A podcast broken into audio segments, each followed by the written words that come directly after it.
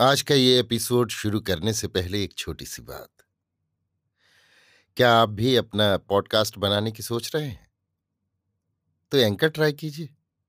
ये पॉडकास्ट बनाने का सबसे आसान तरीका है। नंबर एक, ये फ्री है।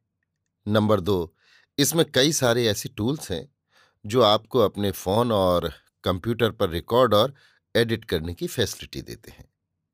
नंबर तीन आप अपने पॉडकास्ट को डिस्ट्रीब्यूट भी कर सकते हैं, जिससे इसे स्पॉटिफाई और दूसरे प्लेटफॉर्म पर सुना जा सके। तो डाउनलोड कीजिए फ्री एंकर ऐप या विज़िट कीजिए एंकर डॉट एफ़ पर अपना पॉडकास्ट स्टार्ट करने के लिए। ये तो थी एक छोटी सी जानकारी, और अब शुरू करते हैं एपिसोड का सिलसिला। तो आज के एपिसोड में लीजिए सुनिए सूर्यकांत त्रिपाठी निराला के लिखे उपन्यास। अप्सरा का भाग पाँच, मेरी यानी समीर गोस्वामी की आवाज़ में। एक बड़ी सी, अनेक प्रकार के देश देश की अप्सराओं, बादशाहजादियों, नर्तकियों के सत्य तथा काल्पनिक चित्रों तथा बेल बूटों से सजी हुई दालान, झाड़ फानूस टंगे हुए।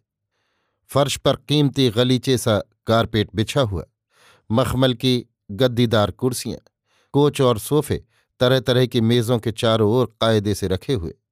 बीच बीच में बड़े बड़े आदमी के आकार के ड्योढ़े शीशे। एक तरफ़ टेबल हारमोनियम और एक तरफ़ पियानो रखा हुआ। और और यंत्र भी। सितार, सुरबहार, ऐसराज, वीणा, सरोद, बेंजो, बेला, क्लारियोनेट, कार्नेट, मंजीरे, तबले, पखावज, सारंगी आदि यथास्थान सुरक्षित रखे हुए। कहीं कहीं छोटी छोटी मेज़ों पर चीनी मिट्टी के कीमती बर्तन साज के तौर पर रखे हुए। किसी किसी में फूलों के तोड़े रंगीन शीशे जड़े तथा झंझरियोंदार डबल दरवाजे लगे हुए। दोनों किनारों पर मखमल की सुनहरी जालीदार झूले। चौथ के चाँद के आकार से पड़ी हुई। बीच में छह हाथ की चौकोर करीब डेढ़ हाथ ऊँची गद्दी तकिए लगे हुए। उस पर अकेली बैठी हुई। रात आठ बजे के लगभग कनक सुरबहार बजा रही है। मुख पर चिंता की एक रेखा स्पष्ट खिंची हुई। उसके बाहरी सामान से चित्त बहलाने का हाल बयान कर रही है। नीचे लोगों की भीड़ जमा है। सब लोग कान लगाए हुए सुरबहार सुन रहे हैं। एक दूसरे कमरे से एक नौकर आया। कहा, माँ जी कहती हैं, कुछ गाने के लिए कहो। कनक ने सुन लिया। नौकर चला गया। कनक ने अपने नौकर से बॉक्स हारमोनियम दे जाने के लिए कहा। हारमोनियम ले आने पर उसने सुरबहार बढ़ा दिया। नौकर उस पर गिलाफ चढ़ाने लगा। कनक दूसरे सप्तक के सी स्वर पर उंगली रखकर बैलो करने लगी। गाने से जी उचट रहा था, पर माता की आज्ञा थी। उसने गाया, प्यार करती हूँ अली, इसलिए मुझे भी करते हैं वे प्यार। बह गई हूँ अजान की ओर, इसलिए बह जाता संसार। रुके नहीं धनी चरण घाट पर, देखा मैंने मरण बाट पर। टूट गए सब आट ठाट घर, छूट गया परिवार, तभी सखी करते हैं वे प्यार। आप बही या बहा दिया था, खिंची स्वयं या खींच लिया था, नहीं याद कुछ की क्या किया था, हुई जीत या हार, तभी री करते हैं वे प्यार। खुले नयन जब रही सदा तिर, स्नेह तरंगों पर उठ उठ गिर, सुखद पालने पर मैं फिर फिर, करती थी श्रृंगार। मुझे तब करते हैं वे प्यार। कर्म कुसुम अपने सब चुन चुन निर्जन में प्रिय के गिन गिन। गुन गूथ निपुण कर से उनको सुन, पहनाया था हार, इसीलिए करते हैं वे प्यार। कनक ने कल्याण में भरकर यमन गाया। नीचे कई सौ आदमी मंत्र मुग्ध से खड़े सुन रहे थे। गाने से प्रसन्न हो सर्वेश्वरी भी अपने कमरे से उठकर कनक के पास आकर बैठ गई। गाना समाप्त हुआ। सर्वेश्वरी ने प्यार से कन्या का चिंतित मुख चूम लिया। नीचे से एक नौकर ने आकर कहा, विजयपुर के कुंवर साहब के यहाँ से एक बाबू आए हैं, कुछ बातचीत करना चाहते हैं। सर्वेश्वरी नीचे अपने दो मंजिले वाले कमरे में उतर गई। ये कनक का कमरा था। अभी थोड़े ही दिन हुए, कनक के लिए सर्वेश्वरी ने सजाया है। कुछ देर बाद सर्वेश्वरी ऊपर आई। कनक से कहा, कुंवर साहब, विजयपुर तुम्हारा गाना सुनना चाहते हैं। मेरा गाना सुनना चाहते हैं? कनक सोचने लगी। अम्मा, कनक ने कहा, मैं रईसों की महफिल में गाना नहीं गाऊँगी। नहीं, वो यहीं आएँगे। बस दो चार चीज़ें सुना दो।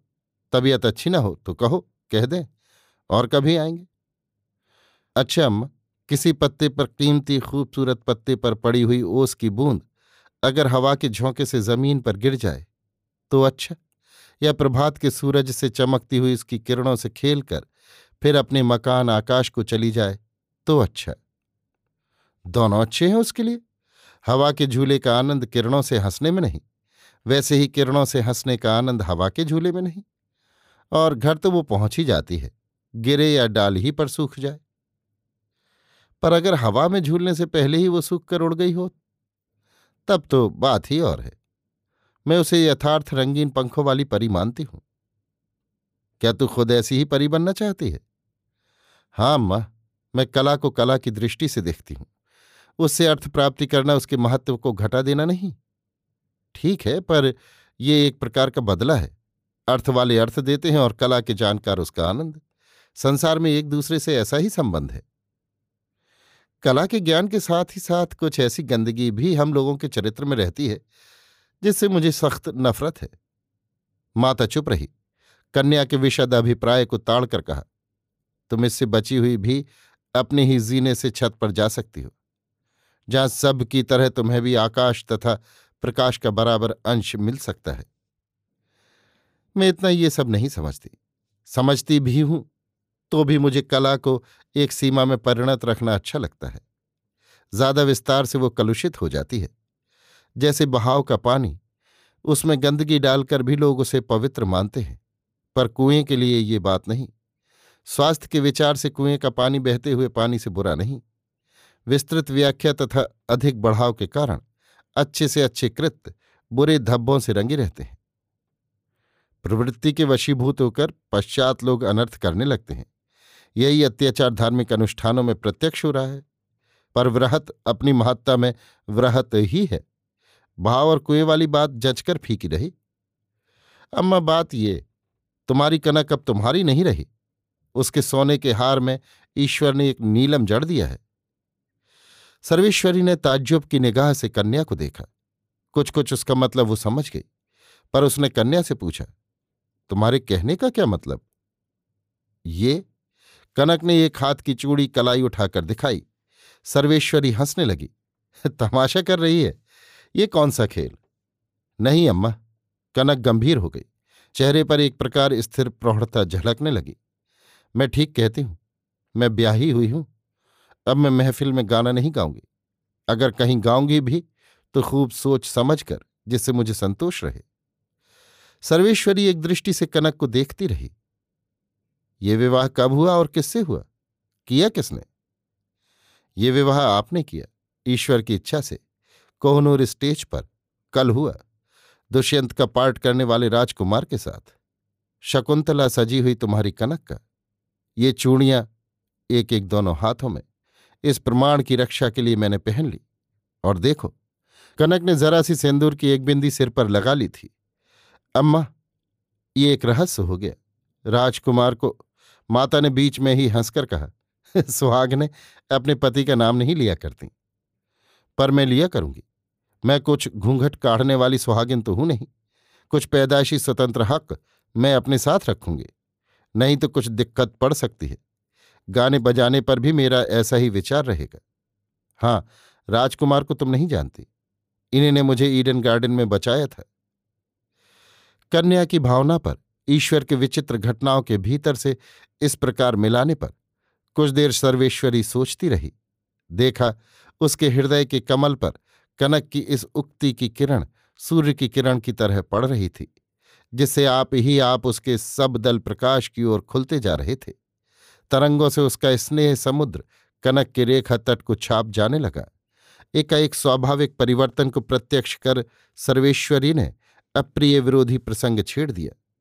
हवा का रुख जिस तरफ़ हो, उसी तरफ़ नाव को बहा ले जाना उचित है, जबकि लक्ष्य केवल सैर है। कोई गम्य स्थान नहीं।